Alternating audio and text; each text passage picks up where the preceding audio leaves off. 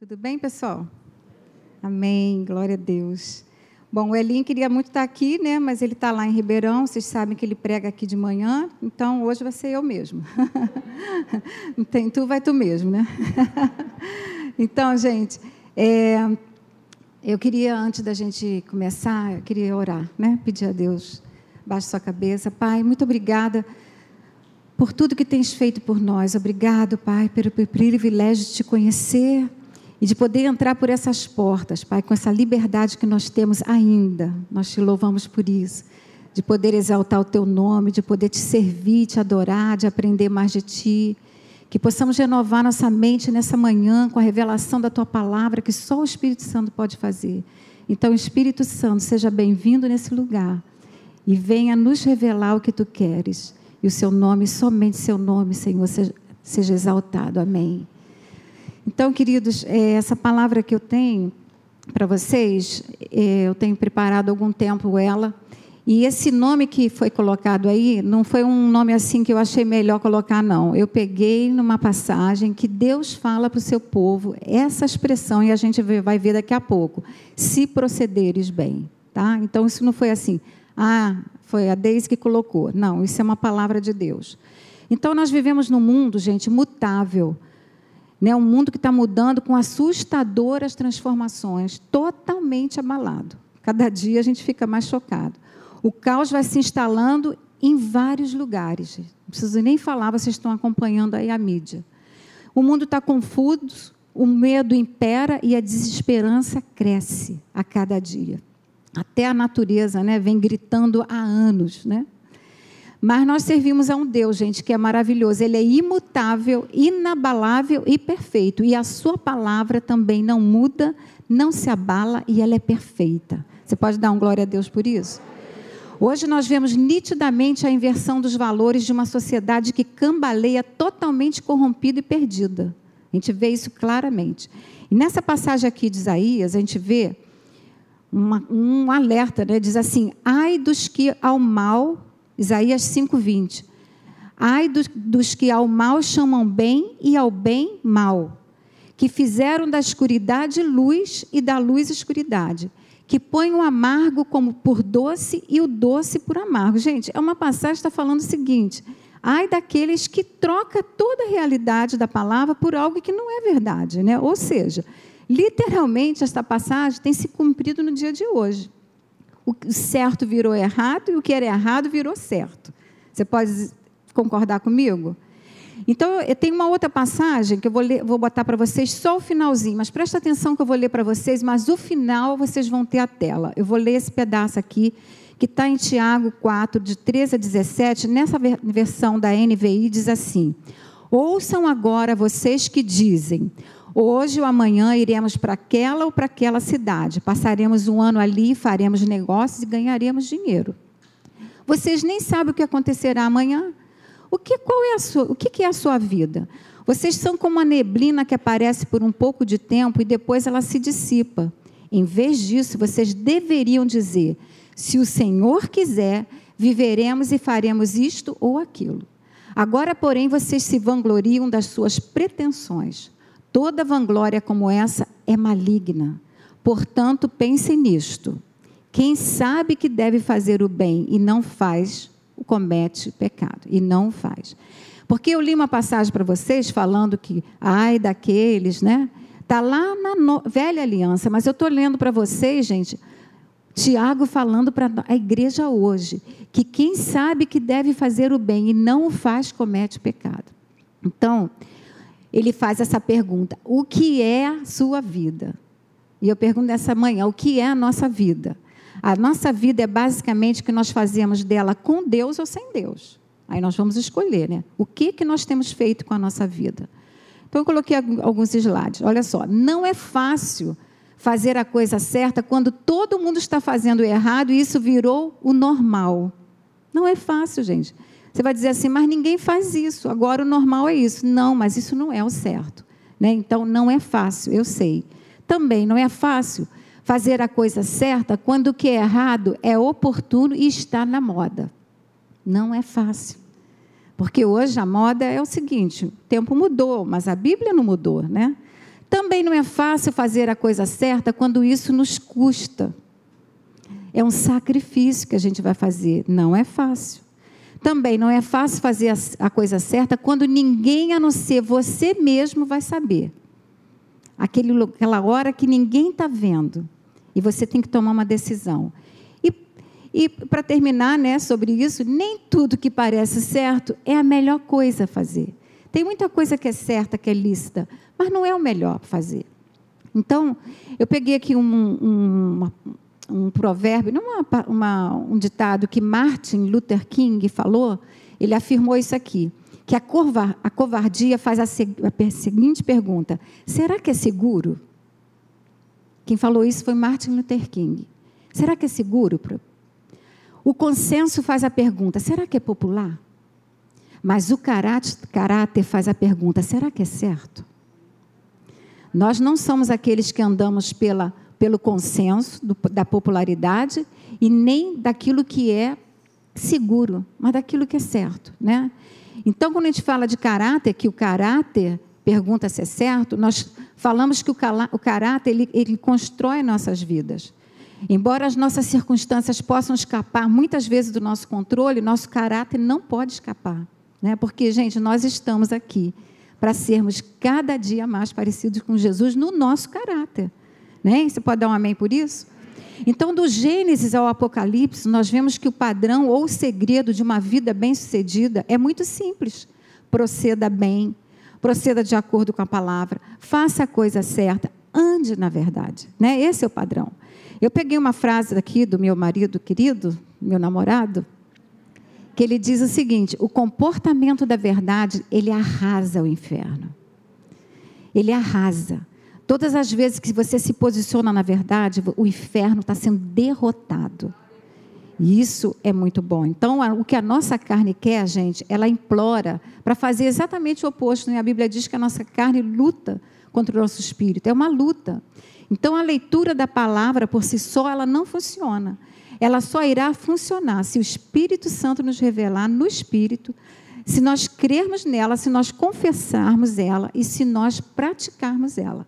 E aí eu peguei uma frase maravilhosa do pastor Wesley. Olha que palavra. Uma palavra só ouvida sem retenção e aplicação é só acúmulo de informação. Que palavra é essa? Depois a gente precisa colocar isso no nosso Instagram. Vou repetir.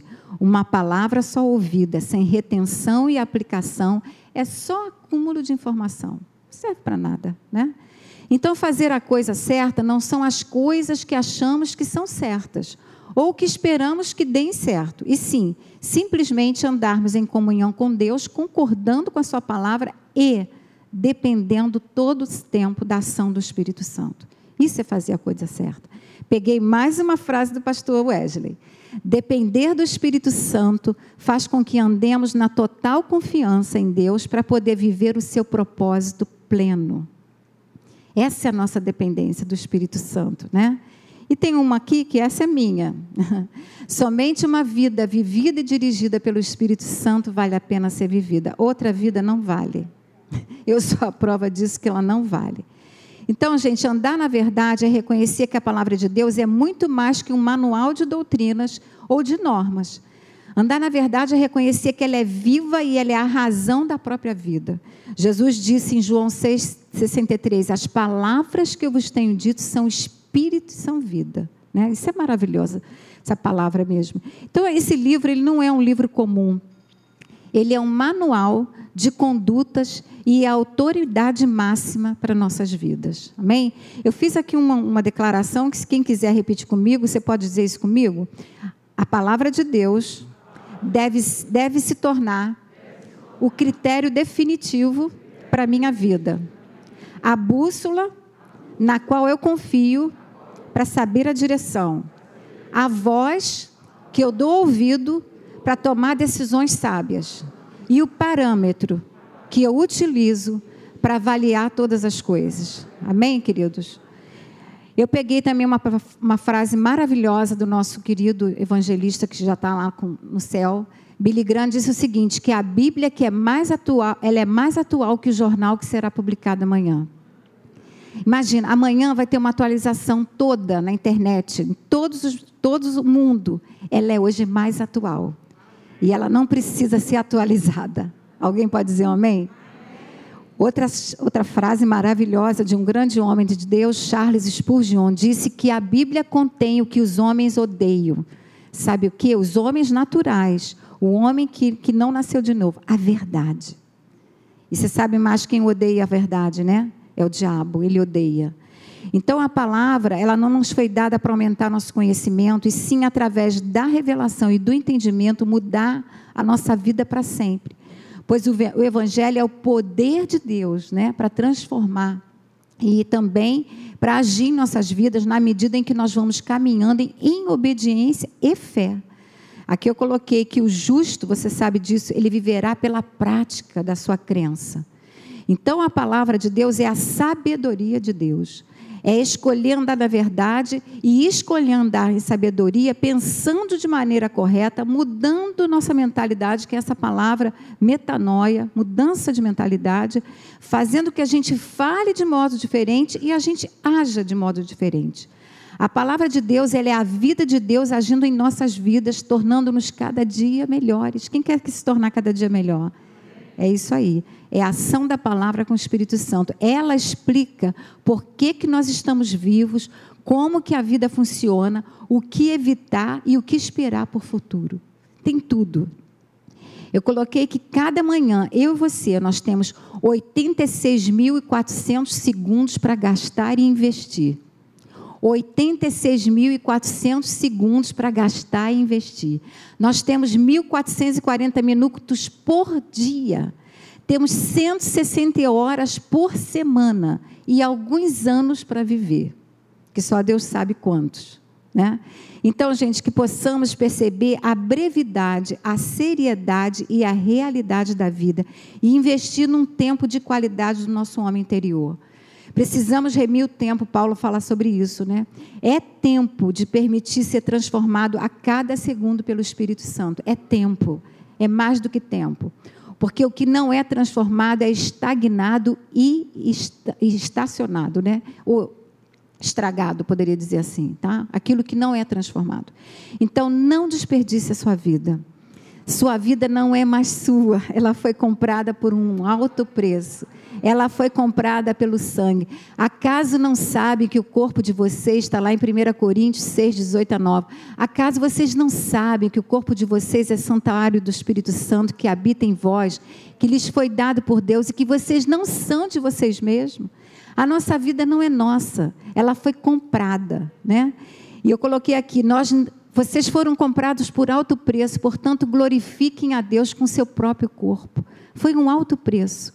Então, gente, nós não podemos mudar o ontem, nós não podemos contar com amanhã, mas nós podemos escolher o que vamos fazer hoje. Que Deus nos dê sabedoria para escolher, né, certo. Eu vou ler para vocês aqui um texto de, dessa. Isso foi só uma introdução rápida, eu vou tentar correr aqui. Mas aqui no início da Bíblia, você vai ver da onde eu tirei esse título dessa palavra aí. Se procederes bem. Está aí nessa passagem de Gênesis 4, de 3 a 10, diz assim. É uma passagem conhecida, né? Já começa falando sobre essa questão aqui, que é triste, né? Mas no 3 diz assim: Aconteceu que no fim de uns tempos trouxe Caim do fruto da terra uma oferta ao Senhor. Abel, por sua vez, trouxe das primícias do seu rebanho e da gordura deste. Agradou-se o Senhor de Abel e de sua oferta, ao passo que de Caim e de sua oferta não se agradou. Irou-se, pois, sobremaneira Caim e descaiu-lhe o semblante. Então lhe disse o Senhor: Por que, que você está tão irado e por que descaiu o teu semblante? Se procederes bem, então foi daqui que eu tirei. Se procederes bem, não é certo que serás aceito? Se todavia procederes mal, eis que o pecado jaz à tua porta. O seu desejo, Caim, será contra ti, mas a ti cumpre dominá-lo. Então aqui tem a passagem, né? Incrível, né? Gente, o mundo está começando, só tinham quatro pessoas: um pai, uma mãe e dois irmãos. Só tinham eles. Mas os conflitos já eram muitos e eram assustadores. Os dois irmãos, a Bíblia conta, trouxeram cada um uma oferta a Deus. Caim trouxe do fruto da terra e Abel das primícias do seu rebanho. A gente leu isso, né? A Bíblia diz que Deus se agradou de Abel e da sua oferta, mas não se agradou de Caim e sua oferta. Abel e Caim, com certeza, gente, eles foram ensinados por Adão e Eva o que, que era trazer uma oferta para Deus. Eles sabiam, porque Adão tentou lá no jardim fazer alguma coisa. O que, que ele fez? Ele para tá, esconder as coisas, ele pegou umas folhas e se cobriu. E Deus falou: não, não, não é assim que se faz. Deus precisou matar um animal, um sacrifício de sangue, né? E fazer aquelas vestimentas. Então, com certeza, Abel e Caim, eles sabiam que já tinha sido dito para ele, né? Que eles qual era a maneira de agradar e de trazer uma oferta para Deus. Né? Então, o que eu acho interessante nessa passagem é que em momento nenhum diz que Deus condenou Caim. Em momento nenhum Deus diz assim, Deus condenou Caim, Deus não ama Caim. Não, Deus não só se agradou. O pastor Léo estava falando sobre essa questão da oferta. Deus se agradou de Abel. Foi só isso que aconteceu, gente. Né? Abel, ele se agradou e, e ele aconteceu alguma coisa ali. E eu vou falar para vocês sobre quatro questões importantes sobre essa questão de proceder correto. Tá? Então, vou colocar aqui as quatro, rápido, vou tentar correr. A primeira é a dor de não fazer a coisa certa, ou seja, quando a gente fala em proceder corretamente. A gente vai falar sobre essa dor. A segunda, o problema por não fazer a coisa certa. Por que, que é tão difícil? Não precisa copiar, não, que eu vou voltar, tá? Terceira, como fazer a coisa certa. E quatro, o poder de fazer a coisa certa. Então, vou voltar para a primeira aqui e você vai poder acompanhar. A primeira coisa que aconteceu ali com Caim, a dor. O que aconteceu é que o ciúme de ser rejeitado e não aceito como Abel, seu irmão, causou, causou tanta dor em, em Caim que veio ira e amargura. E isso foi tão real que a palavra diz que podia ser visto. Deus perguntou para ele, né? A gente vai ver aqui. Em consequência disso tudo aí, ele ficou irado, zangado e amargurado. E Deus sabia disso.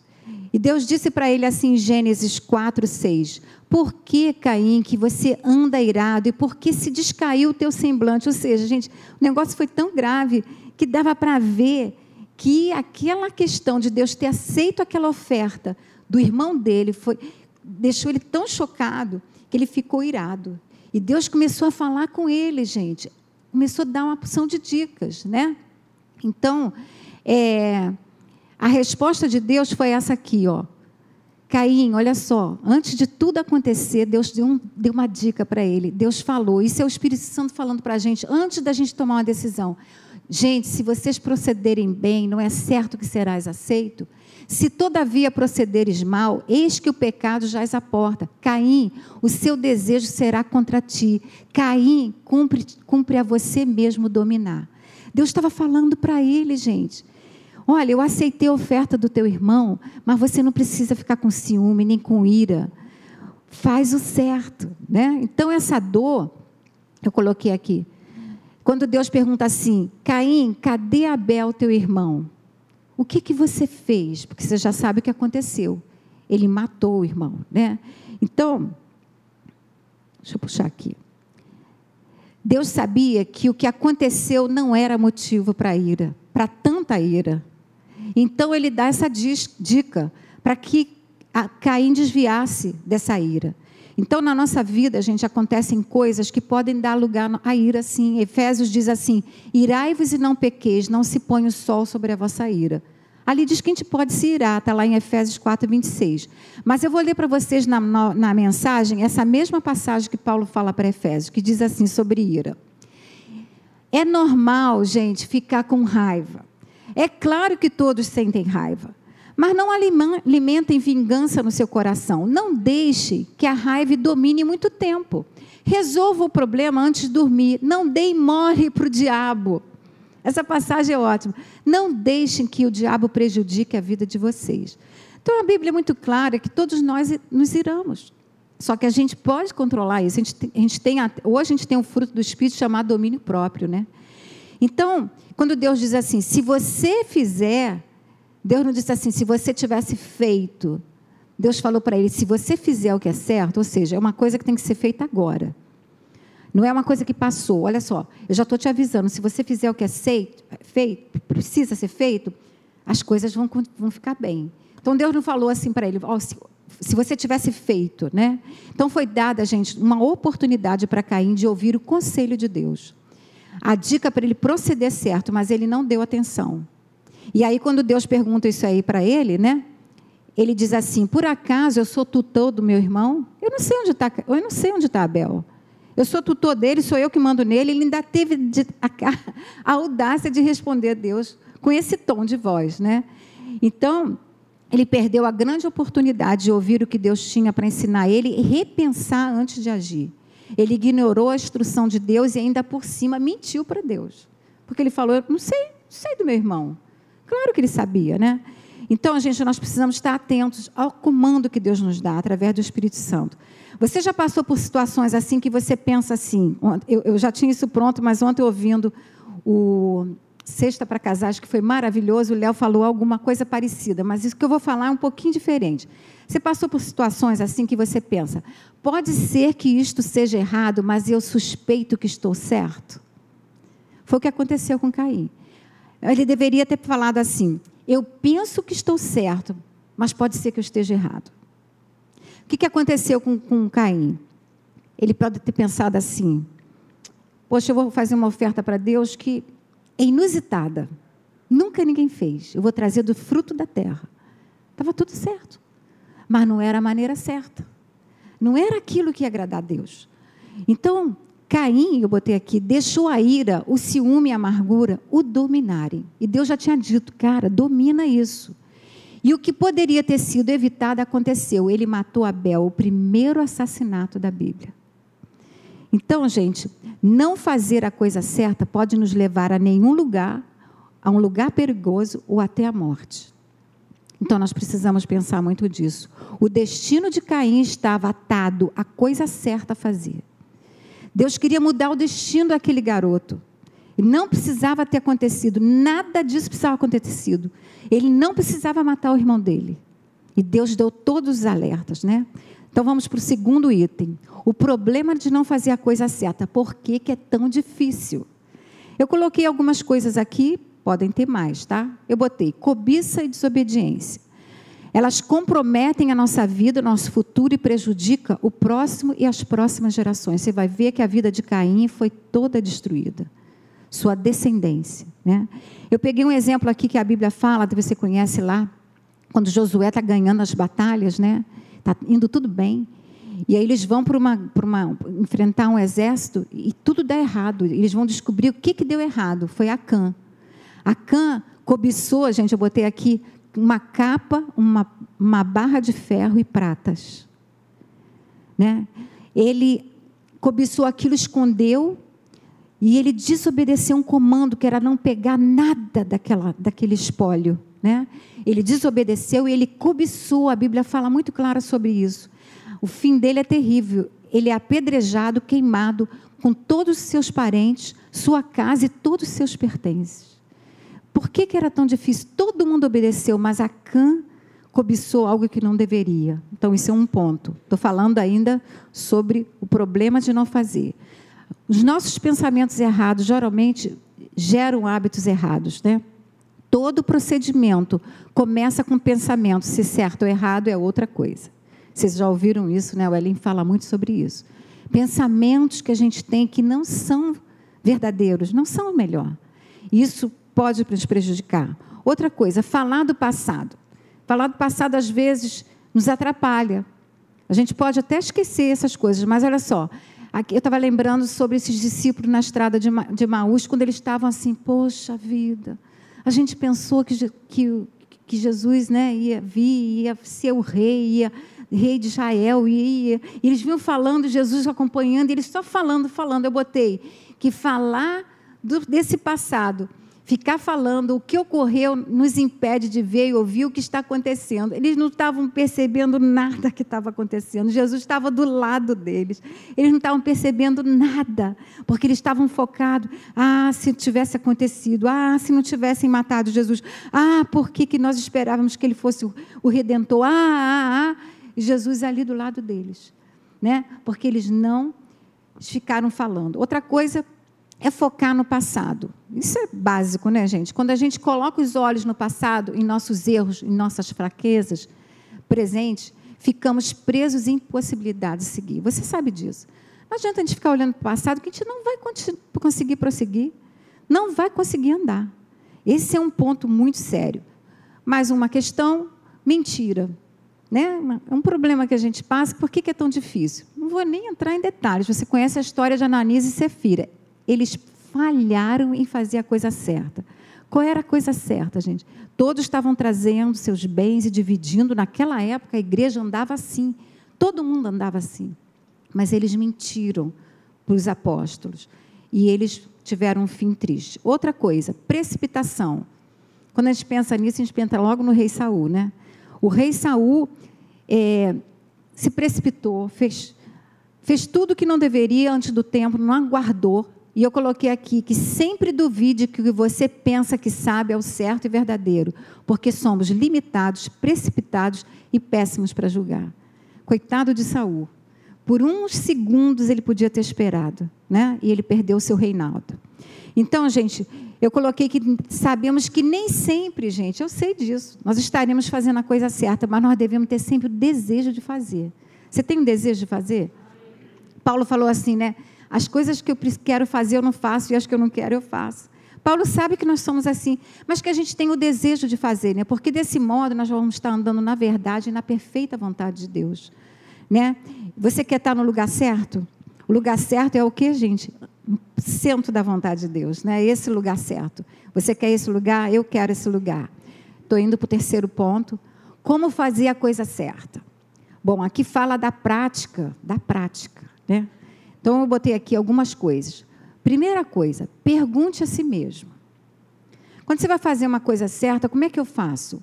Eu pergunto a mim mesmo. Deus nos deu três pontos que a gente pode usar: intuição, consciência e discernimento. Tá? Vou falar aqui da intuição. Deixa eu voltar aqui.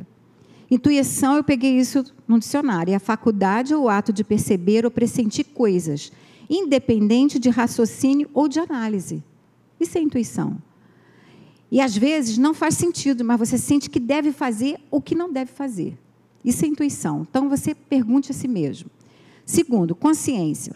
É como uma luz vermelha que acende. É um sinal. Você sabe que está fazendo algo errado, mas precisa, não precisa ninguém te dizer que você está fazendo. Você sabe, porque você sabe, porque você sabe que você está fazendo errado. Ninguém precisa te, te falar. E você sabe, eu coloquei aqui, que eu li isso no livro, que as pessoas que nunca conheceram a Jesus pessoalmente e que nunca vão conhecer, sabe como elas serão julgadas? Pela sua consciência. Todo ser humano tem. Né? E a última é o discernimento, que é um dom do Espírito Santo, que é uma voz interior no nosso espírito recriado que nos dá um comando. É um discernimento espiritual. Você, você percebe. Não, não é isso. Nem isso é um dom espiritual. Então, gente, Deus deseja que nós saiamos desse nível baixo de fazer o que queremos e que sejamos sábios para fazer o que lhe agrada, ou seja, Ele deseja que nós sejamos filhos maduros, que entendamos que praticar a palavra nos faz parecido com Jesus. A igreja de hoje, ela tem que ser uma igreja madura que pratica o que ela crê. Então, essa passagem de Hebreus 11, 5, 14 diz assim: Mas o alimento sólido é para os adultos. Aí eu fui pegar numa outra versão, diz assim: para os maduros. Para aqueles que pela prática, fala comigo, pela prática, pela prática, tem suas faculdades exercidas para discernir não somente o bem, mas também o mal. Aqui o autor hebreu está falando de que esse alimento sólido é para uma igreja que, que é madura, que ela sabe, ela não cai na cilada do inferno, ela sabe discernir muito bem o que é certo e o que é errado. E eu coloquei aqui que, está falando de crescimento espiritual, que a prova da maturidade nossa é a habilidade de discernir o bem e o mal. Deus vai saber assim: deixa eu ver se a Deise está crescendo. Quando eu estou discernindo, tenho essa, esse discernimento para ver o que é errado e é certo. Isso prova a nossa maturidade, né? Depois eu vou falar um pouquinho da minha vida, quanto tempo eu perdi, não tendo a menor sensibilidade de discernir as coisas, e era tão imatura. E eu vou, eu vou falar aqui, vou falar logo. Eu escrevi isso aqui para deixar bem claro para vocês. As coisas que eu fiz de errado na minha vida, eu posso dizer com certeza que eu ignorei meus pressentimentos ou minhas intuições, eu atropelei a minha consciência e eu não dei a liberdade do Espírito Santo para me ajudar a discernir as ciladas do inferno. Estou falando para vocês, tá? Algo que aconteceu na minha vida. Eu não tive esse cuidado. Mas graças a Deus que quando isso acontece, nós temos uma saída poderosa que é o arrependimento. Você pode dar um glória a Deus por isso? Outra coisa, além do arrependimento, nós temos a graça do nosso Deus e o seu perdão para nos fazer entrar de volta no trilho, né? É maravilhoso isso. Então, a primeira pergunta foi: pergunte a si mesmo. A segunda, pergunte a Abel. Pergunte a Abel, Abel, o que que você fez e faça o mesmo. O que que Caim tinha que ter feito? Ele viu que a oferta dele, de Abel, agradou a Deus. O que, que ele tinha que fazer? Bom, eu fiz a minha e não agradou a Deus. Então, fazer o seguinte: vem cá, meu irmão, vem cá, Abel. Me ensina, o que, que você fez que agradou tanto a Deus? Ah, eu sabia que eu tinha que fazer um, tirar as primícias da terra. Poxa, irmão, valeu. Mas foi isso que ele fez? Não.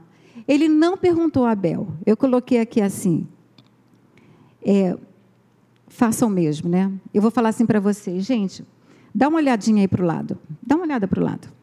Abel está do seu lado. Abel e a Bela. Não, Abel e a Bela. Abel e a Bela, né? Você está do lado de um homem e de uma mulher. Você tem a Bela. E ela está do seu lado, né? Quem pode ser seu Abel? Eu botei aqui. Primeiro lugar, o nosso Abel tem que ser a palavra, né? Pergunte a palavra. Mas vamos botar aqui: alguém que você admira, alguém que é bem-sucedido, tem uma família bem-sucedida, de caráter inabalável íntegro, que não se compromete. Né?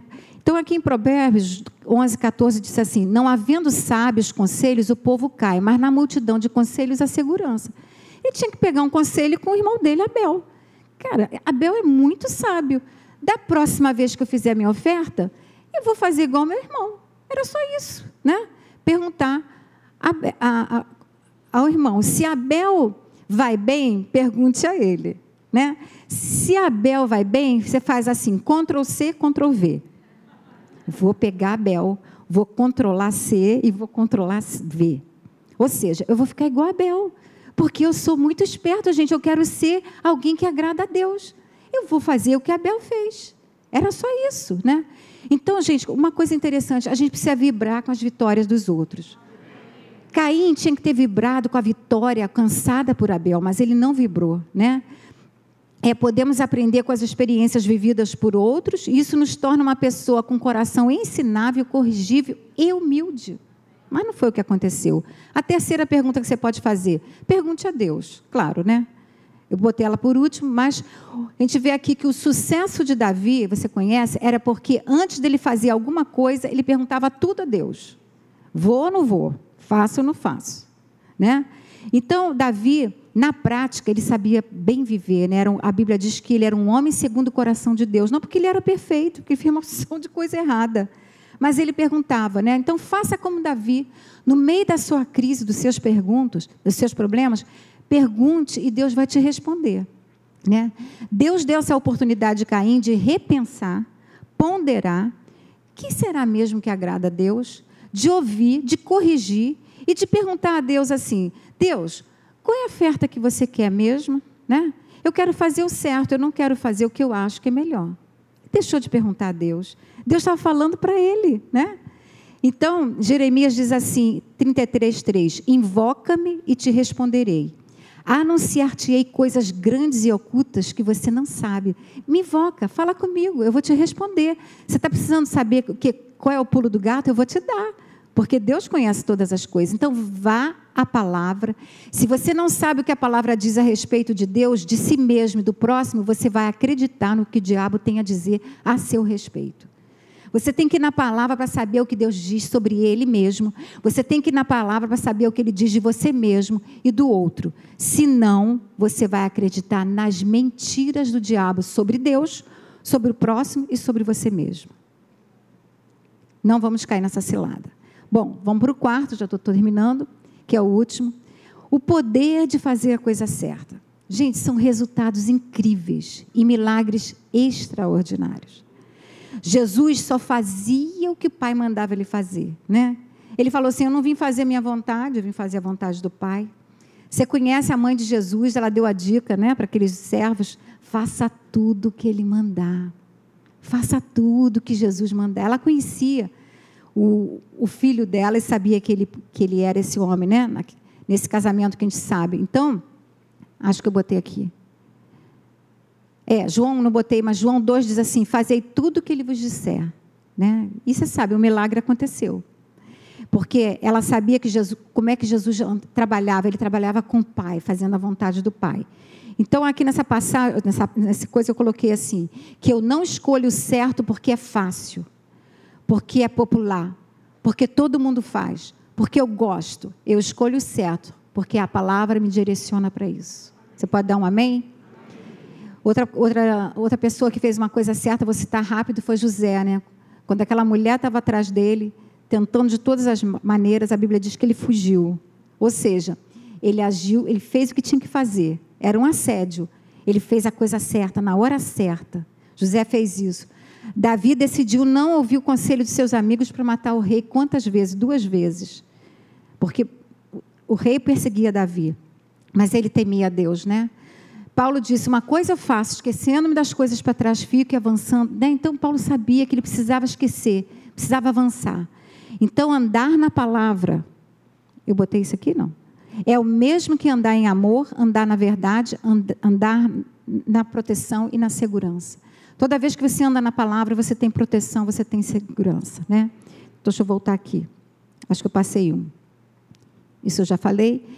Então, precisamos nos posicionar com princípios, gente, e não com modismos. A igreja hoje, ela é essa igreja que ela tem que ter princípios que não podem e não devem ser abalados, né? Se botei aqui, se você precisar, se você precisar perdoar, perdoe. Você será o beneficiado número um. Foi falado aqui na sexta para casais, maravilhosa essa palavra sobre perdão, né? Coloquei aqui que nós nunca erraremos fazendo a coisa certa. E devemos fazer o certo mesmo quando não temos vontade. É isso aí. Pisa na carne, engole seco, deixa aquele sapo boi descer pela goela, corre 10 quilômetros, né? E faça a coisa certa. Então, gente, eu coloquei, nem sempre estaremos, de novo vou falar isso, fazendo a coisa certa. Mas nós aprendemos com os nossos erros, com os erros dos outros, com a história de homens e mulheres que a Bíblia nos relata e vamos cada dia mais minimizando nossos erros.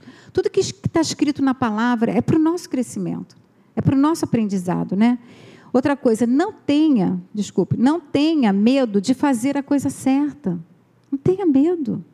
Não tem perigo fazer a coisa certa, tem perigo fazer a coisa errada. E nós não fazemos sozinho, né? A gente vai falar sobre isso aqui daqui a pouquinho.